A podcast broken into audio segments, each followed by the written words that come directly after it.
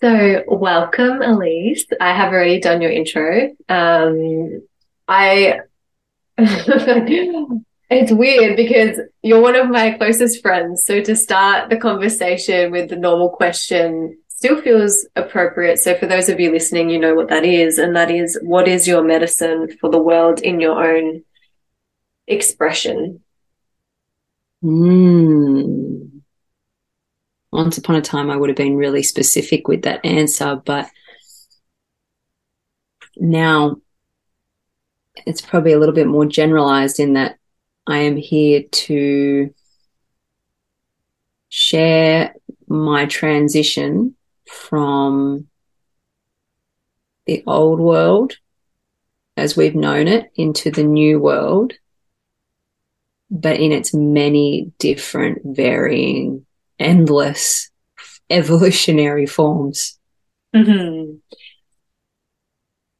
That's such a beautiful way to open it because, you know, when I think of you, there are many things that come to mind, but the biggest one being that you are an example of what it is to be willing to unlayer, unravel, and live life authentically and rawly. And I feel like that that isn't always glamorous. It's certainly not always something that we want to show face to and share publicly. and there have been many parts of your journey that you have been willing to share openly. And I sense that that is for me, like as a, as somebody that has had the opportunity to watch that, that that's really part of what you're here for as well. So I just wanted to echo that back to you. But I guess then that leads me to what my first kind of opening question is. And, you know, not everybody will be able to be as courageous in stepping forward into a new path because it is extremely uncomfortable. You know, could you speak a little bit to where you started in terms of like three years ago stepping out into okay where you and your husband we're going to go into a different format of living where we're a lot more self-reliant a lot more self-sustainable. You know can you speak a little bit on that? What sparked that? And i'm sure there'll be plenty more that opens itself up from there but that feels like an appropriate place to start because there are some other things that are threaded into that that i'll touch on next. I just got this image of three onions and I kind of feel like my life has been, you know, obviously they talk about onion layers, but my life and I imagine everyone's life is not just one onion. It's not peeling the layers from one onion. It's like multiple onions.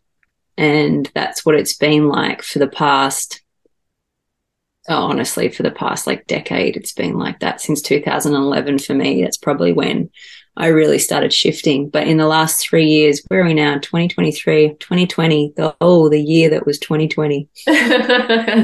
I start uh, there just because it's easier, right? It's like because everybody that's had the big shift in the last three years have definitely been on an incremental journey to that point. So mm. Mm, it's been um, 2020. So on the, let's break it down. Maybe that's why I've been shown three onions the mind, body, and spirit, so to speak. So, literally speaking, in the physical realm, I at the start of 2020, I had gotten my third serious injury with a labral hip tear.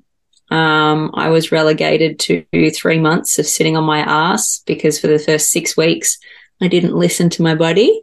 um, fear of losing something that I had held quite dear to me, which was my identity, driven by a big part of that, driven by ego. Um, I was the surf trainer of Torquay I wasn't the only one, but I was the one who had, you know, over 30,000 followers and I did videos and I talked to camera and did all that stuff.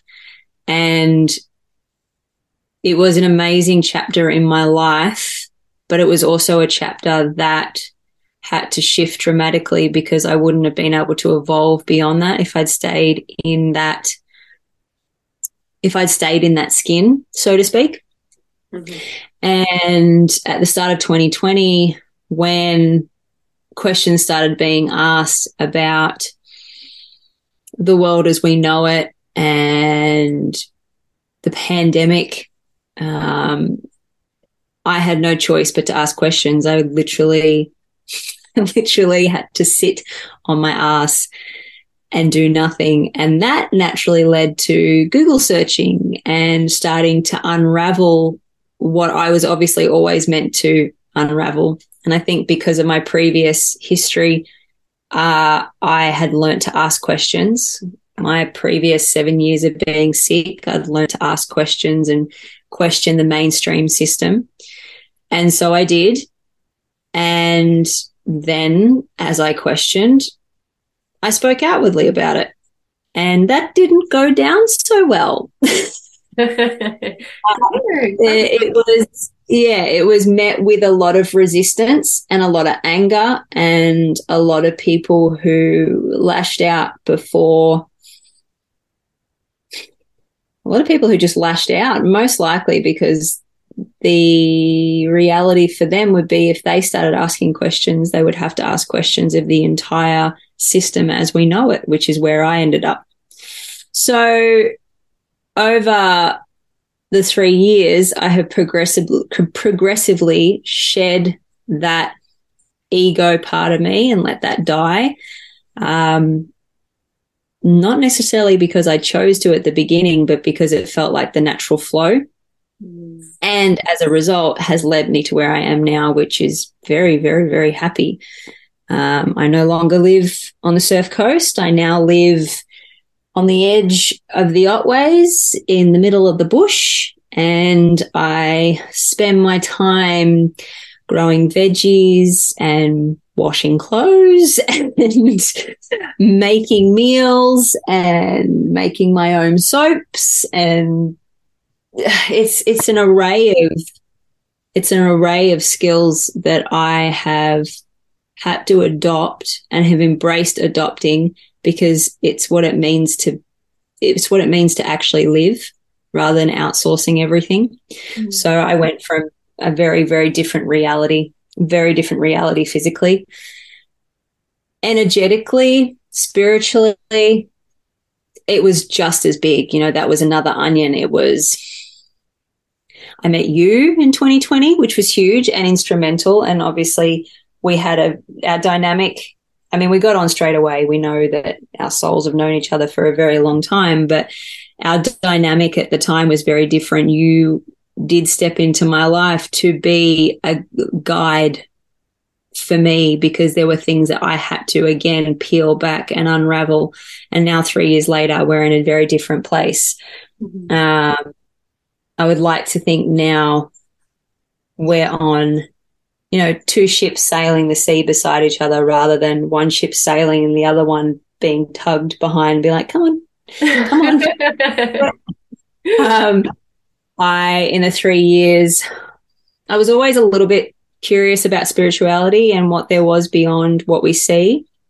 But in the last three years, I have, once I stepped away from the fray and the noise of the surf coast and the energy that it holds, and I stepped more into nature, everything just, it just exploded. I, just before we left the surf coast, I'd met three of my guides.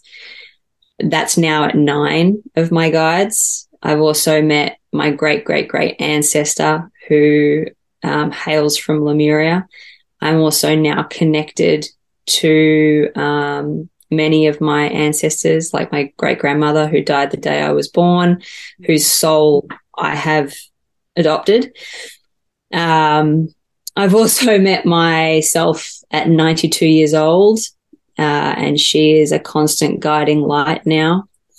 Um, I no longer operate off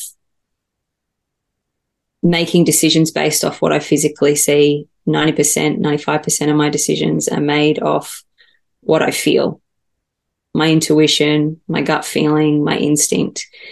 Um, I have learned over the last few years that any decision made off simply what I see usually doesn't it usually doesn't end up uh, where I want to go or what's best for me. And then once I switch gears back to making a decision off intuition and gut instinct and speaking to my guides, it's like I finally get back on track. So I feel like in the last three years, I really mastered listening to that part of myself. Um, and then again, for the people who are like, yeah, but what are you doing? Um, we live in a tiny house. We no longer have a mortgage. Um, we work when we want, which at the moment is a lot because we need to. And my relationship with my husband is incredible. Um, we made the space in the last three years to really unravel and unpack a lot of the things that weren't harmonious between us. And now we're in an incredible space and that feels beautiful. Um, I've healed, I've healed traumas with my family. I speak to my mother, who I didn't speak to for five years. Um, I live on a property with my father, who I am choosing not to have a relationship with. So things have really shifted and changed heaps. And again, multiple onions, big and small, but all of them with many, many layers. Mm. Yeah, and it's funny when you said the three onions, the first thing that I heard was mind, body, spirit. and uh, it's like, hold up, just give her a minute. She's going to get there. I know. I'm thinking, how long do you have? How long is a piece of thread? Because it's been a big couple of years.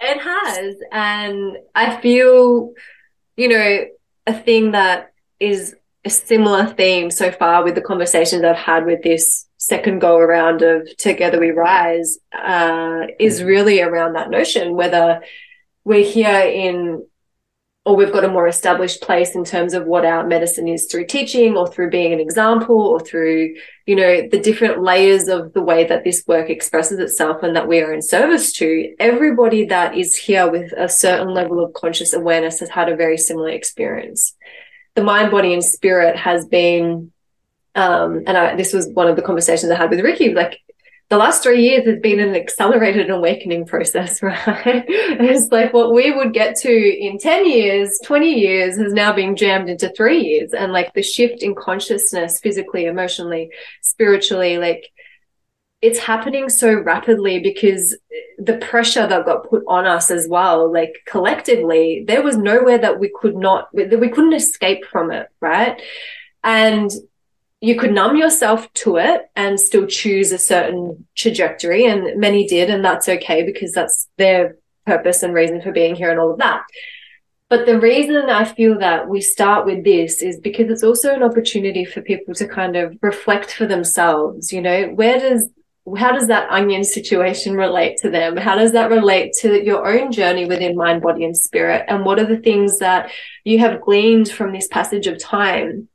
Because something that I'm also really curious to unpack a little bit with in terms of, okay, yes, there were certain things within your identity that really shifted that needed to go that had served its purpose.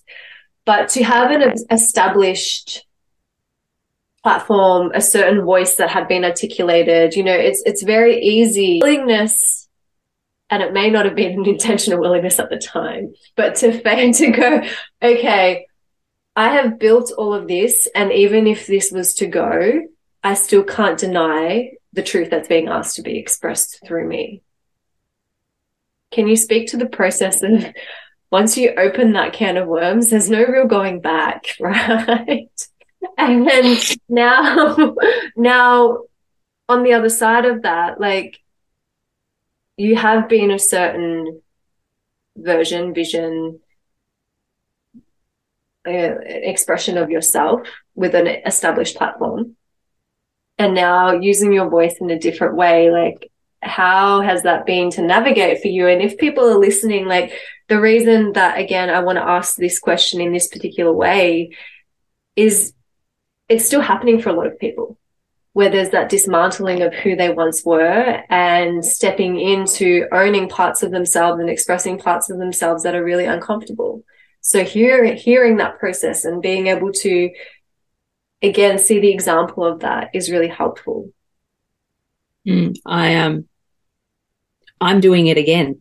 So I a few points to that because multiple things came to mind. Um,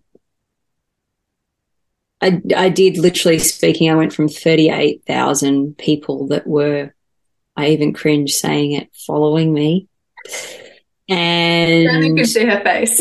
it really does, especially at the moment. I think we had this conversation the other day where I told you that um, the concept of idolization and holding people up on a pedestal and following people it is it, lately it's been really triggering a um a very visceral reaction in me.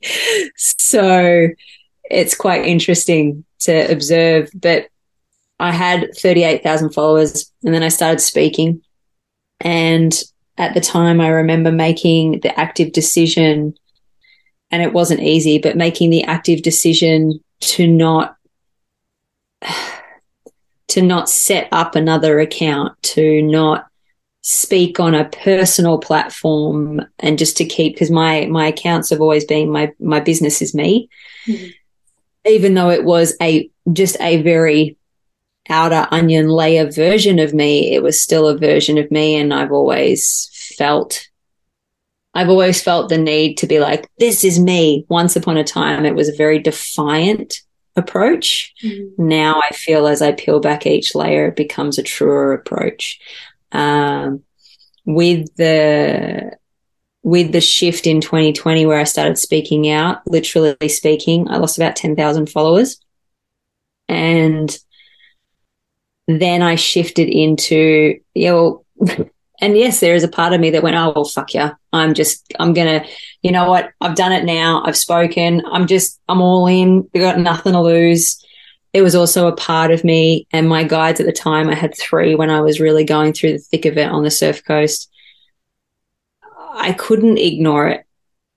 Mm-hmm. It, I had to be honest and no matter how much backlash I would get, it was almost like an addiction, not because it brought me attention that I wanted. it really wasn't good attention. You know, they say all press is good, is good press. Not true. Um, it was that I couldn't deny it. I was addicted to the fact that I was getting closer and closer to the person that I truly was. Mm. And that is ultimately the the soul, the spirit that lays within me underneath this skin that is made up of 25,000 plus years of different realities, different uh, personalities, different um, lives lived. And that became, I was never going to remember who I truly am without stripping back these somewhat falsehoods that I'd created. And I've always been someone who's been like, I want to know, is there other life out there? Is there something beyond this? So I really, I was inspired no, by nothing. that. nothing at all. Nothing. Um, and so that was the, that was the more, you know, the literally speaking. And then once again, I find myself, I've moved out to the bush. So then I, without really realizing, created another persona in the onion layer. And that was, I am the self sufficient. I'm, you know, I'm moving towards self sufficiency. I live off the grid. I'm hippie. I'm, you know, harvesting my own poo. I'm, and they're not things that I'm not proud of, not at all, but they're still not that's still not who I am. Hmm. Uh, I know deep down, and even though I say this, I still, I know I still haven't quite grasped it, but I know that who I am is none of those things.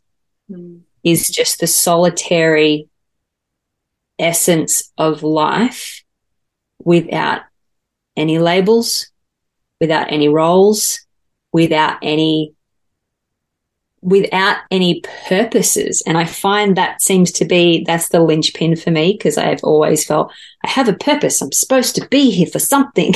Mm. and ultimately just being here is is is is it. But even I still haven't grasped grasped that. So I find myself now or when I got sick because I was really sick for about 10 weeks um, this year, I found another dying of another persona where I was like, I don't want to do that anymore. I don't want to, I don't want to talk to camera. Mm. I don't want to talk to camera because I don't really give a fuck whether people are looking for my face or not. I don't want to care if people are looking for my face. There are messages I want to share, but I don't need to be known for those. And that's when I started feeling that really visceral response to idolization, false gurus, even in the even in the awakening, you know, we're talking about the great awakening and there's all these people who stepped up and especially in 2020 to 2022, there were, you know, the revolutionaries and the new political parties and the people who speak truth and the spiritual people. And I'm even finding that to not be true because what I'm starting to understand is that every single person is equal within themselves and equal amongst everyone else. And that's now what I'm addicted to searching for. now that's what I want to, to embrace. So to say that it took courage it was actually probably to a degree not really true. I just found something more important to live for. And that's what spurred me on. And that's what honestly, after the first one or two times that, you know, people talked about me online or people flooded my inbox with abuse, after the first one or two times, no matter how many tears were shed, it actually became easy because there was something more important for me to live for, and that was finding the truth of who I really was. Mm-hmm.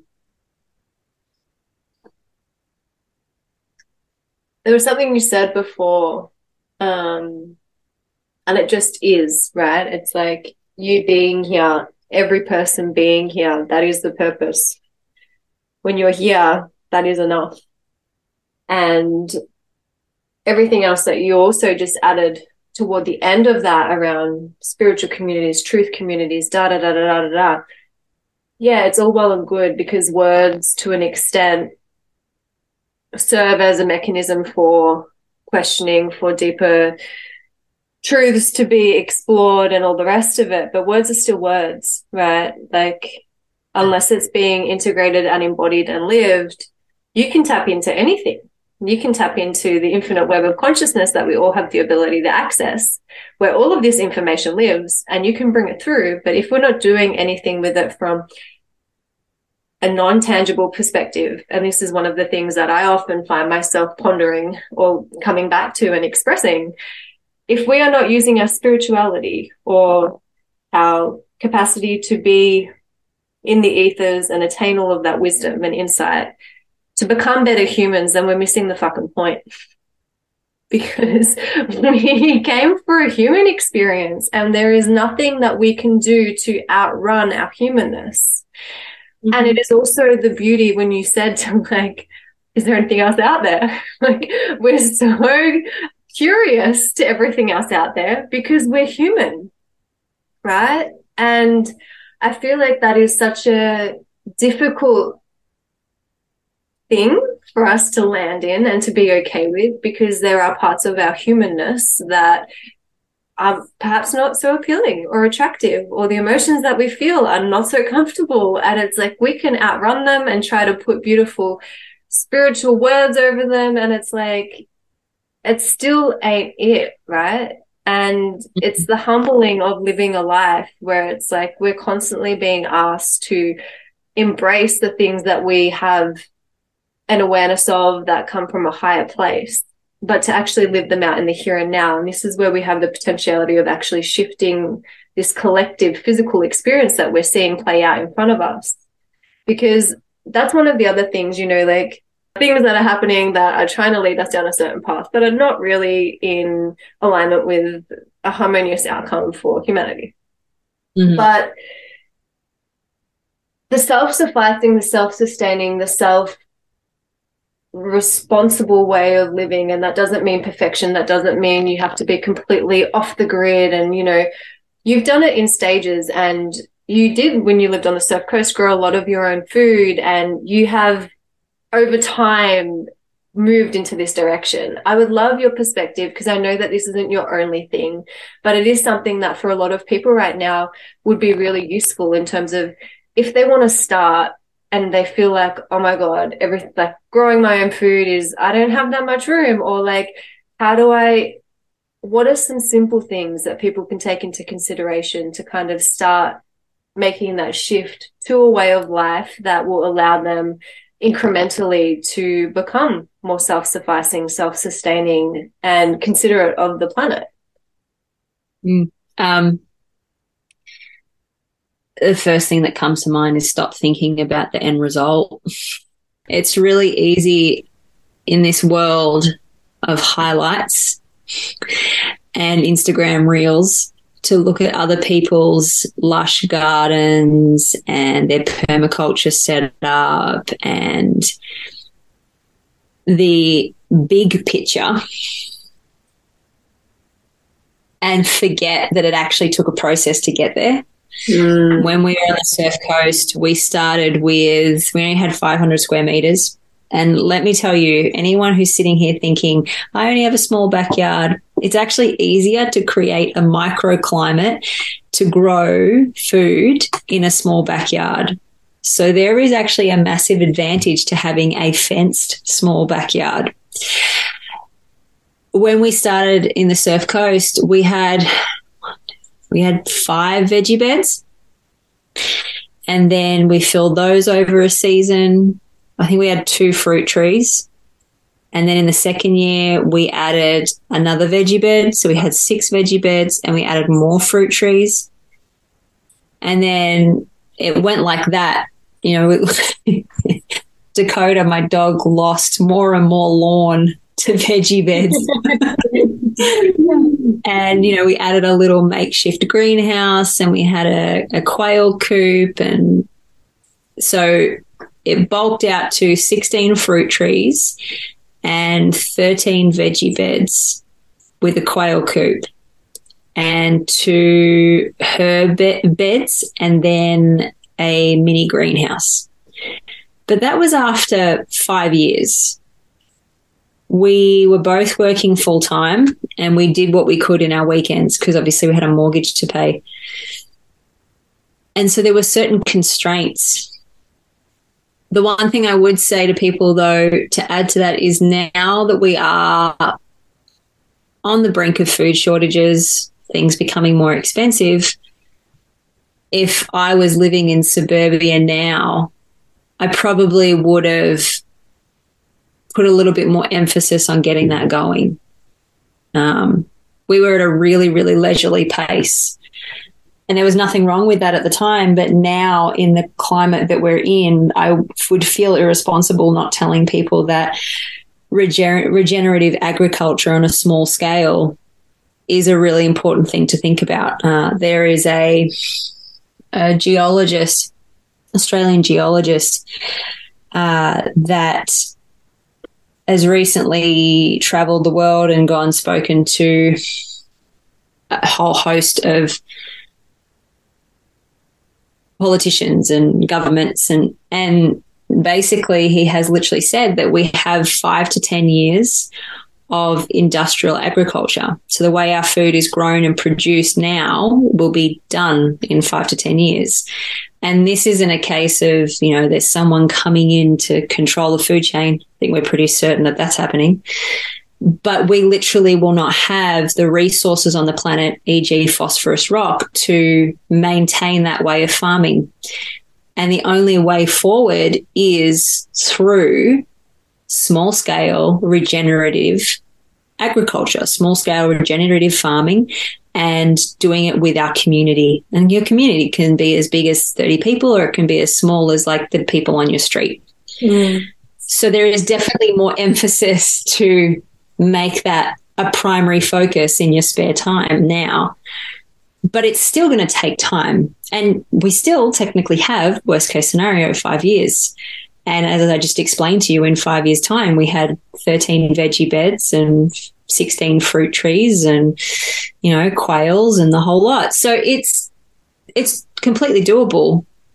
I think where people get caught up is, and this is the same for us, we moved out here and all of a sudden we were like, whoa, there's so much to do. But then two years later, we have six swales at our beach forest property with 22 fruit trees, and we're starting to see it form.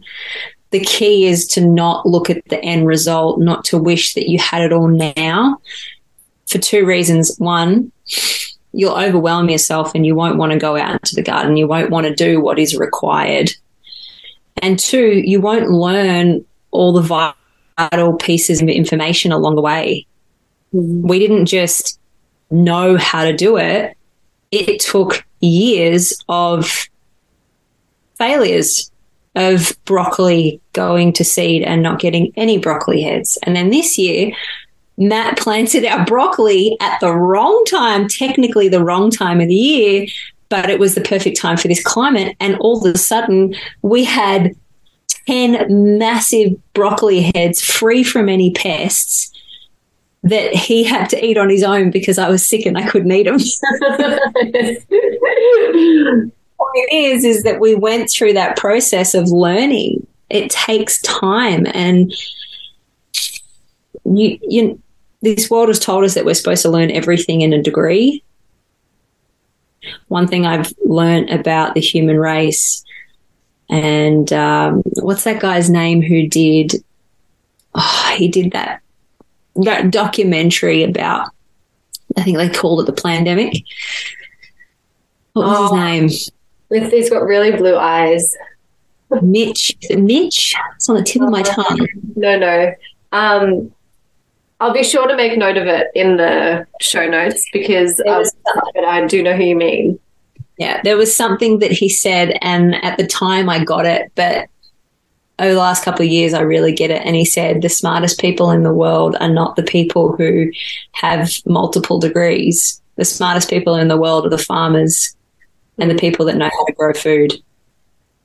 Because without food, as a human being, living in between the fifth dimension and the third dimension, whatever you want to, whatever you want to go by. Food is life. Mm-hmm. So, and farmers, you know, most farmers you talk to, they've been doing this for decades, whether whether industrial agriculture or small scale regenerative. What is what is apparent though is industrial, um, sorry, small scale regenerative and biodynamics and permaculture I won't say it's harder to learn. I feel like there's a lot more nuances in there, mm. but that's because nature has lots of nuances. Mm. And what I have found is that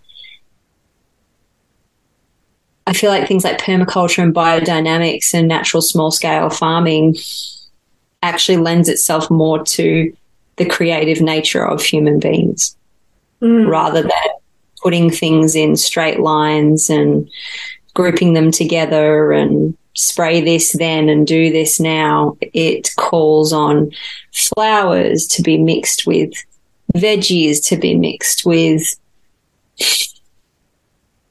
worms, to be mixed with good soil. And, you know, it's complete. And mycelium, which is a buzzword at the moment, everybody's learning about mushrooms, which is great. Um, it really lends itself towards that natural creativity. I mean, that's why the Amazon did so well or has done so well. The Amazon isn't just a jungle.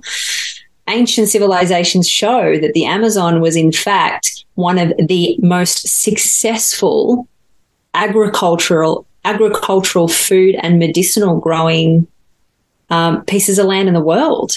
Mm. They show aqueducts ancient civilizations used that forestry and used that tropical jumble of different plants to grow food and sustain themselves. And that's the key, though, right? It's the interconnected nature of knowing that everything has its right place. And when things are working symbiotically, it is so much more impactful and everything gets the opportunity to thrive. Whereas when you were talking about that uh, industrialized way of food manufacturing, and I use food manufacturing because that's ultimately what it is. Yes, it's agriculture, but it's still manufacturing something on a large scale to meet the consumption demands of humans that Uh, out of touch with nature. and everything that you just wove together, like, you know, speaking of the beautiful, harmonious way in which nature can co create with one another and then in turn serve us, it is also the smaller scale versions of that reconnect us to the cyclical nature of nature. And it is a remembrance for us to remember our own human nature. Because and it's interesting that you know it's not surprising to me that before this conversation I went out and I actually had this whole thread of information come through just around that concept that we have eh, allowed ourselves to attempt to put ourselves above nature and to put ourselves above God. And you know God is very triggering for many people when they hear that. I don't mean it in the religious sense, but it's like these two things are above and below. The earth is which we live on, but the ethers is which this consciousness plays out here. But it's we've mm. attempted and we've allowed that. And that's why there's so much malfunctioning happening. And then when we start to ask questions around, okay, well, all of this we can see going on, but what are the solutions? And this is part of what you have been studying through your own experience without it necessarily having to be through degrees or whatever. Like, and that doesn't mean that those things can't have their place, but you learn the most through living it. And the failures teach you more than the immediate successes. And something else that you were saying, like for people that are like, oh, you know, I want this beautiful big grand garden at the end, but I've got like this puny little herb thing going on here. I just saw, and I'm like, I'm no um, veggie patch connoisseur. Like that's not where I'm at yet within my own life, but I can keep plants alive and I like to grow herbs. And it, it excites me though on a smaller level to be able to see what's possible when you connect to something and you grow it from seed and you have to nurture it and you have to tend to it. Like, well, yeah, but I want to talk about keeping something else alive. Um, that is, that's, that's the biggest segue. We've spoken a couple of times now about growing things and, you know, you were sick and now you're not sick. Do you do you want to share perhaps something that is growing on for you at the moment? There's no point beating around the bush. I am going to be 20 weeks on Thursday. It is my first baby, probably my only baby, mm-hmm. because I'm quite, I've always been quite comfortable. Um, I've always been quite comfortable with the, I don't want to say concept, but with the feeling of doing it once and being completely present. And I know I can hear it now. There'll be mums everywhere going, Oh, but yes, you have one and then you forget and then you have another one. And no, I know myself.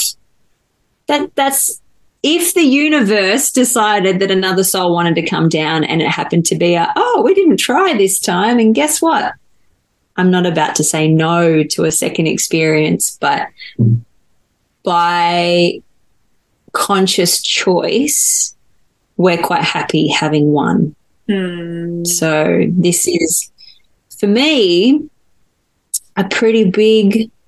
I mean, it's a big experience for any woman, but it's a pretty big experience for me personally because I'm like, wow, I actually get to do this. Hmm. and it has not been so let me tell you. yeah. I mean, I yeah. haven't been part of the process for the last kind of chapter that was really you and Matt thing, but the journey for her to come through. And I hope you're okay with me saying her. I can't. I just realized that I said it. um, I should have said for it to come. That doesn't. um, um, there's something so there's something so off about calling it an it though. I know, like, and I think because we've so often of it together like that, it's just such a habit. Um, so hopefully that's okay. But like, I I know the process that you have to undergo to prepare to allow the soul to come through, you know, and how your timeline was not her timeline and I remember in the earlier stages when you and Matt were trying, and you know, there was things that were shifting between the two of you, and you were fully aware of that. But you're like, yeah, you know, like I, I had, the, I pictured it this way, and I'm going to tell my cousin. Reiterate yeah. what the actual question was. Like, can you share a little bit on your experience with surrender? Okay. Yeah. Okay. Um, but anyway, I have yeah. surrender and trust are two things that and even as I say this, I, I can hear my guide going, stop saying that. But surrender and trust are two things that I, in the past, have not been particularly good at. And it turns out that this whole process has been all about that. um, I think the journey really started. I heard, and if you're happy for me to share it from like the beginning, yeah, of course. But I, um, I met or was introduced to the soul of my baby. It would now be 12 months ago. Hmm. And, and I remember having now. the conversation with, and at the time, the soul was neither male nor female, um, having the conversation with them. And it was really distinct and clear. Um,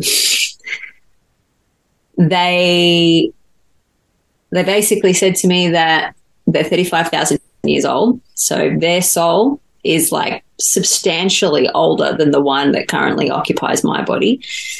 And my first thought was, well, why, why do you want to come down with me then? And their response was, because I need you to show me the way of this world so I can help to change it and it felt it felt really right because this soul is not the only one that's doing it. I'm seeing children born to people I know and people I don't know. You know, some people refer to them as in, indigo children or whatever label you want to put on it. But these children are, they're of the new world. They're being born now, but they are of the new world and they're going to keep coming through. And there are people, and I consider myself lucky, there are people on this planet who are being tasked with the responsibility of showing them how this world works want of a better word, but not works with you have to abide by this system and this structure, but just helping them understand how this world works, how it, you know, what it is to exist in a human body so that they can then bring on the shift. It's just another, it's another part of the Great Awakening. The Great Awakening isn't going to happen in five years. But at some point, 20, 30 years down the line, these souls are going to be they're going to be beyond anything we've ever seen before. Mm. And I truly believe that when my child, you know, I th- honestly think that when my child is before, probably before the age of five, I'm going to start seeing things and just be like, wow, you are not, you are not like what we were. Mm. But evolutionary beyond your years. I believe that they these kids are going to remember their past selves, not later in life once they've cleared all the traumas, but from the very beginning. Mm-hmm. So I knew from them that it was going to be a pretty big deal. I think there was still part of me that was typical me, still scared that my health issues or the fact that my partner and I have been together 11 years and never had a scare. And I don't, I haven't been on birth control the whole time we've been together. So, you know, there were all those constraints and, and what the modern world tells you that oh, it's really hard to get pregnant. I mean, I'm fully aware that these stories are in place because it makes certain people in the world money. But at the time, it was valid. It was a valid concern for me. Um, anyway, when I was introduced to this soul, I obviously got really excited, and that would have been around the time that we were talking. And I was like, "This is awesome! This is going to happen." yeah, it didn't. Matt and I didn't try as such. We, I guess, it was the first step in learning to surrender. We went, okay, let's let's not try not to get pregnant. Um, let's just throw caution to the wind and see what happens. And we did that for the better part of a year, or better, so better part of half the year. And then it got to June last year. I have to remember it's 2023. It got to June last year. And I was like, I remember having a conversation with you and saying, yeah, I think we're going to, I think we're going to have to start trying soon. Like actually like knowing when I'm ovulating and doing it then. And then things started getting, in the space of like a week, things started getting really intense between my husband and I. And I was like, um, really, I don't know if this is the best time to conceive a child, bring a child into this. Like, I literally was in a space where I was like, I, I don't feel comfortable bringing a child into this energy. And then, literally two days after I had that thought, I then had innate life, which is the chiros that I see that really do properly focus on enhancing the innate intelligence of your body. Call me up and go, so you've got level two to three disc degeneration in your neck, and we need to seriously look at aligning your spine. This is why you're probably having headaches and shoulder issues and period pain. And at that point, my cycle was every 34 days. So it wasn't ideal. And I was getting like quite a bit of menstrual pain. And they were like, we have to see you three times a week, every week for three months. And I was like, oh god you can't make this shit up so in the space of a week i'd gone from we're going to try to i need to seriously work on my body and focus on, me and conception. And a lot of the time, what I notice is a lot of people talk about conscious conception in the literal sense of getting blood tests, getting um, you know, getting your body right, doing acupuncture, uh, taking supplements. But what I found is the majority of what I actually had to do in the conscious conception space was actually energetic. That was getting people to help me untap the flow and energy through my body via my spine. That was basically sitting down and saying to my partner, in this current situation, I'm not comfortable having a child. I love you and I love our life, but I don't feel there's space for a child right now. And then going through that, which brought up, you know, grief and and then eventually the realization that we had to step it up as a couple. We had to evolve and we had to if we wanted this, we had to create the space and room for a child because this soul was never going to come down without ample space and room ever. That is absolutely clear. Anyway, I went through the three months. After about two months, Matt and I started seeing incredible shifts and improvements after incredible low points. And then my spine started, everything started like coming into place. My cycle went from 34 weeks to 29, like 34 weeks, 34 days to 29 days. And it got to the halfway through the third month, and a friend had said to me that she knows a shaman, and she'd actually spoken to me 18 months prior to this. But she had mentioned to me that she has a close friend who's a shaman, and that shaman who practices ayahuasca ceremonies was coming back to Australia.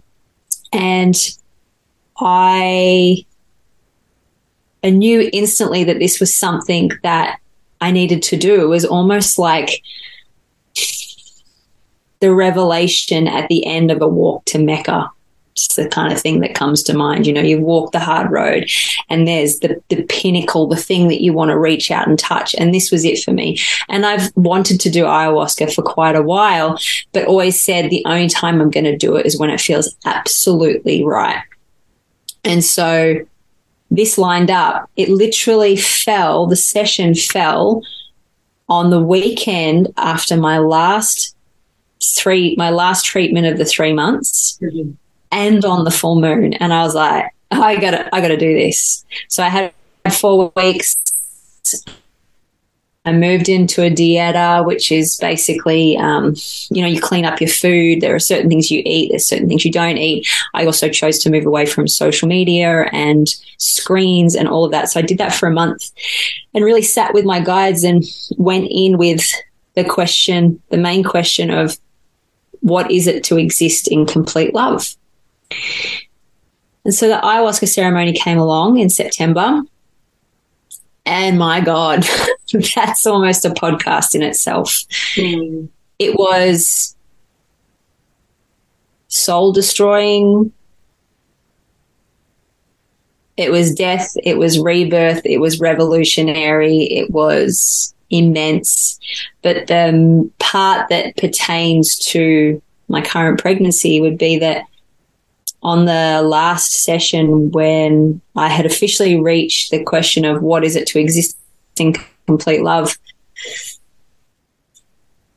Uh, Mother Ayahuasca was working with some of my guides, mostly my guide Watam, who's me at 92 and they said pull the crystal out of your pocket. And i had a crystal which had broken off this one that i'm that i'm wearing. I mean you can see it. No one else can see it but it's a mm-hmm. quartz crystal. And there was an end that broke off and a year prior i'd been told hold on to that. That's for your baby. And i was like all right cool. So i just sat with my altar and my stuff and i'd been called to bring it with me. And in this moment in this last sitting at ayahuasca they said we need that crystal. I'm thinking okay so I pulled it out and they said, put it in your womb space. I was like, well, you, you want me to, they're like, no, you don't put it up there. I was thinking, at the time, I'm thinking, thank God. yeah. No, just place it on your womb. So I placed it in my underwear on my womb and it just sat there. And they said, this is, this is the spark of life. This is the spark that you will need to create life and the day prior in the ceremony, we'd spoken about offerings and how when you offer something to the spirits, they take the energy. And that's effectively what it was. It's like I needed to hear that the day before to understand what was taking place here. And I placed it there. I was like, okay. And then I moved into my ayahuasca journey, like the third one. Mm-hmm. The whole two days was all about surrender. This particular last session was it was it was literally nothing but surrender to the point where I was neck deep with my head in a bucket, just like primally bringing up everything that was not in my stomach. I didn't think there was anything in there. Apparently, there was. And I was just bringing it all up. And then at the same time, Mother Ayahuasca was teaching me to bring it up, but not with force and surrender, not with force, but surrender with with love, doing it from a relaxed space, from a actual true surrendering space, not roaring at it and being like, I surrender. It's more like taking a deep breath, exhaling and truly surrendering. And I, um, once I'd actually surrendered and it started, the ayahuasca started to ease off and I'd been through the depths of it. I then had this image and they're like, okay, we're going to show you. And it was a woman in a squat position with a full belly. So she was pregnant and coming out of her were vines. And I looked down and it was coming out of me and it was deep green vines that would come out and spread across the floor and they would just pop up in hundreds of different different flowers, just ev- everywhere, everywhere. And the answer was life is to exist in complete love. mm-hmm. and then other scenes followed. But ultimately, the message was is that I needed to understand that even if a child is born of two parents in complete friction, that life of that child itself, that spark, is itself complete love. Mm. And it was mind blowing. And then, um, you know, I held that and it was an incredible experience. And then we went up north to Byron. And exactly a month to the date on the full moon, I turned to Matt in the back of the van and I said, Should we try? And he was like, Okay. and she was conceived the first month on the full moon, a month out from the date that I received that message, at the end of three to four months of solid reinvention and spiritual conscious conception. I could not have divinely timed it anymore if I tried. Mm. And I'm happy for you to say she because we're 99.99% sure it's a girl, have been for a long time. Mm. going to officially find out next week. Could be surprised. There is always that possibility, but we feel that it's a girl. So. Thank you so much for sharing that because it's so sacred and so personal and you know raw. So for people receiving, I hope that you can feel the depth of love and openness and authenticity that was shared through that because it is big. This is such a rite of passage in so many ways to share something that's so sacred and so personal and such a rite of passage in so many ways, right? Like we really have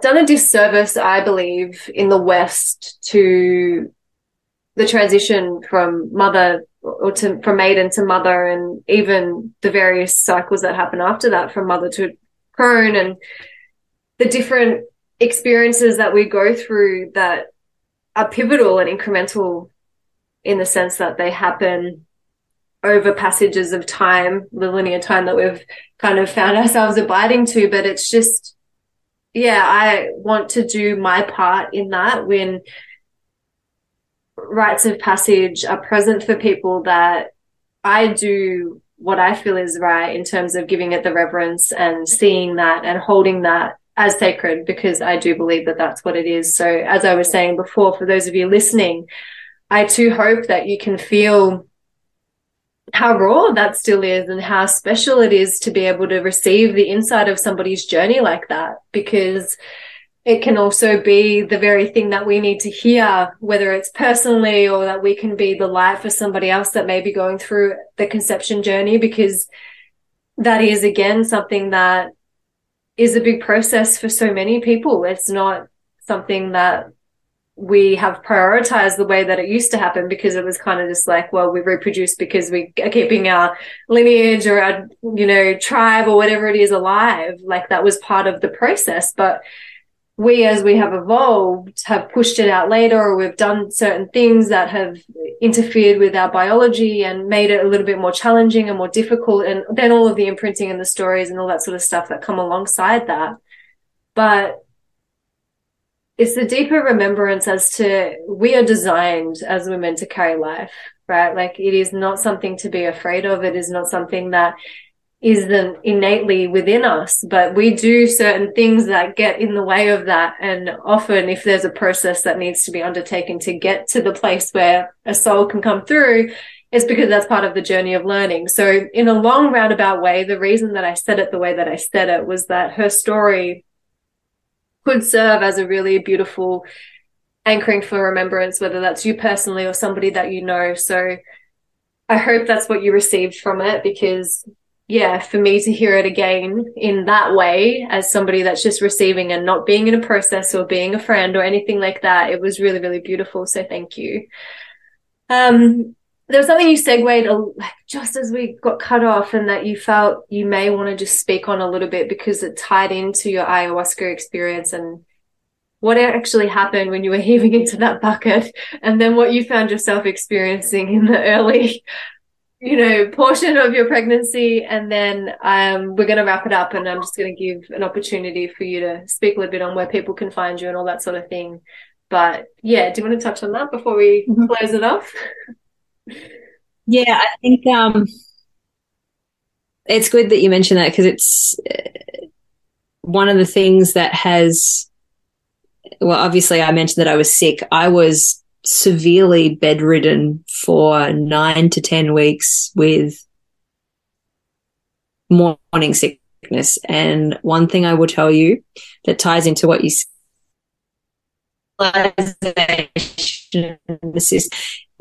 find ourselves existing in and now choosing to separate from does not warn you or give you a clear understanding of the weight of what it means to be pregnant and to bring life into this world. There is absolutely the joyous, the joyous understanding that you are literally creating life. But that is the very thing that I did not, it just caught me completely unaware. And I think we've established now that I tend to be someone who will research and investigate and look deeper. And when I hit my sixth week and I couldn't eat, I, I didn't want to eat anything. But yet, if I didn't eat, I would feel more sick. If I didn't lie down, I would feel sick. If I got up to go to the toilet, I would feel sick. If I like, I cannot describe the intensity of morning sickness. And I don't even, I didn't even have it the worst. There are some mothers and women who have um, hyperemesis, which is when you have morning sickness that is so severe that you're vomiting anywhere between three to 10 times a day, every day of your pregnancy. Yeah. And I don't say this with the, I don't say this with the belief that it's unfair. In fact, I think that it's quite fitting that in order to bring new life into this world and literally grow a brain and a spine and a skeleton and organs within your own body, it makes sense that to a degree we would physiologically, biologically, and spiritually go through an immense shift mm. that would bring about discomfort and ailments and I had chronic gastritis for seven years, and I would take, I would go as far as to say I would take that over what I experienced in that 10 weeks. But at the same time, that 10 weeks again was another deeper step into learning surrender. And I believe that that is actually just the beginning of a second chapter of this story. But one of the things that kept coming up that you mentioned about ayahuasca was every time I found myself at the end of the deck vomiting onto the ground, I would just have Mother Ayahuasca and Watam come into my head and go, We told you this was going to happen, right? Like we were preparing you for this when you were doing this, when you were doing this those few months ago, and we were saying surrender let go, this is what we meant mm. because you're going to have to do it in multiple ways. And so that is one of the things that carried me through mm. that nine, 10 weeks and is carrying me through the consequent days of constipation or feeling like my back is going to break or feeling extremely fatigued or and that's not to say that that's everybody's experience, right? Because it's like this is, and I just I, like because I feel that sometimes that can be a narrative that slips in there that yes, there's all these things that could happen, but that's not to say that that has to be your journey. It's just this is your journey, and the way that that married into ayahuasca, saying you know having that experience with surrender, and then like the ten weeks of full like mantling and integrating that lesson of surrender and it being like, holy heck, this is, but this is also what I then want to close with having that higher awareness and that higher perspective. You can actually see these beautiful yeah. Uh, lessons that are woven into the experience that you're currently going through. When we don't have that and we close and narrow it in on this is awful or you know, like if we don't have the capacity to ask the why or to have the the higher view of oh this is actually happening for me and not to me that doesn't mean it's not challenging and i'm not being asked to really muster something from within me that i haven't done before but yeah. does give you what you were saying i feel and this is for anything. It doesn't just have to be pregnancy. It can be something that you find is your current hill that you're climbing or your mountain that you're climbing that if you can see the higher awareness view of okay what is this really about and what is it that this is asking me to become then things even if they're challenging take on a different perspective and a different what you were saying like that's what gets you through because it's like you have the trust and the knowing that this is for something so much bigger the fact that the fact that you literally took the words out of my mouth I was literally sitting there and it just kind of dawned on me that the whole reason when we were having tech issues that I was called to be like, I feel like this is something that needs to be mentioned. The whole purpose of that was for, was for sharing with people the understanding that in this current world as it is, if you have, if you can cultivate that connection with what is beyond what we see, mm-hmm. you can understand and grasp, it'll be so much easier for you to understand and grasp that things are not happening to you.